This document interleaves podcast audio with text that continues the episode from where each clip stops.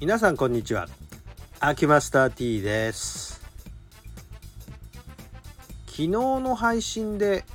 気圧変化気温変化湿度変化などちょっと激しいですよねっていうことで特に、えー、一昨日の夜ですね風が吹いて雨が降ってかなりちょっと寝てる最中から寝苦しい感じでしたけど今日来た皆さんの状態を見てみるとやっぱりものすごい影響を受けてるんですね。なんか昨日は腰が痛かったっていう話とか昨日から神経痛が出てるとかなんか首寝違えたみたいって意外と皆さん影響を受けててこれらねだいたい天気が悪い状態の時に症状が出てそっから引きずると。でこれ回復しなかったら慢性症状に移っていくんですが早いうちに解決しておくとなんとかなります。まあ、別にあの健康な人はそのまま引きずらないで回復するんですけど中には体力が落ちててこういうのが解決しない人っていうのもいるわけでしてそういう時に我々治療者が介入してちょっと手伝うと,、えー、っと勢いをつけて解決するっていうんですか回復の勢いができるっていうことですね我々ができることっていうのは大体ちょっと介入してちょっと手伝うっていうねあの私らが直しているっていうのは非常におこがましい話でございまして基本的には介入して回復のお手伝いをするというスタンスです。で回復するその源泉というか回復する原動力というのはその治療を受けた方のあくまで元気が元気がっていう言い方は何ですね？回復力があるかどうかというところにかかってるんですね。だから皆さんあのもっと極端な話を考えてみたらすぐ分かる話なんですが死にそうな人に何やったって死にますでしょ？ねもう余命いくばくもない方にどんな治療を施してもあの死ぬ時は死ぬんです。これはもうあのしょうがないんです。回復力がないんだから。だからねあの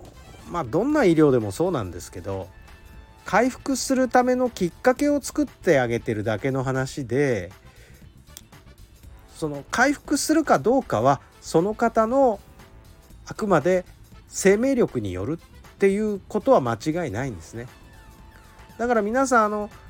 例えば薬飲んだら治るとか思ってる人いるかもしれないんですけど薬で治ってるんじゃなくて薬をきっかけにあなたが治っているだけなんです。栄養ドリンク飲んだら治るとかサプリ飲んだら治るとか思ってる人いるけどそれはそれを摂取してその効能をきっかけにあなたの体が回復していってるだけなんです。だから我々の針とかお灸もそうなんですけど針を打ったり灸を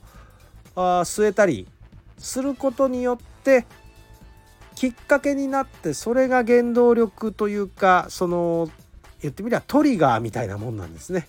ちょっと引き金引いてるだけなんです。元気元気のそのきっかけを作ってあげてるだけなんですね。だから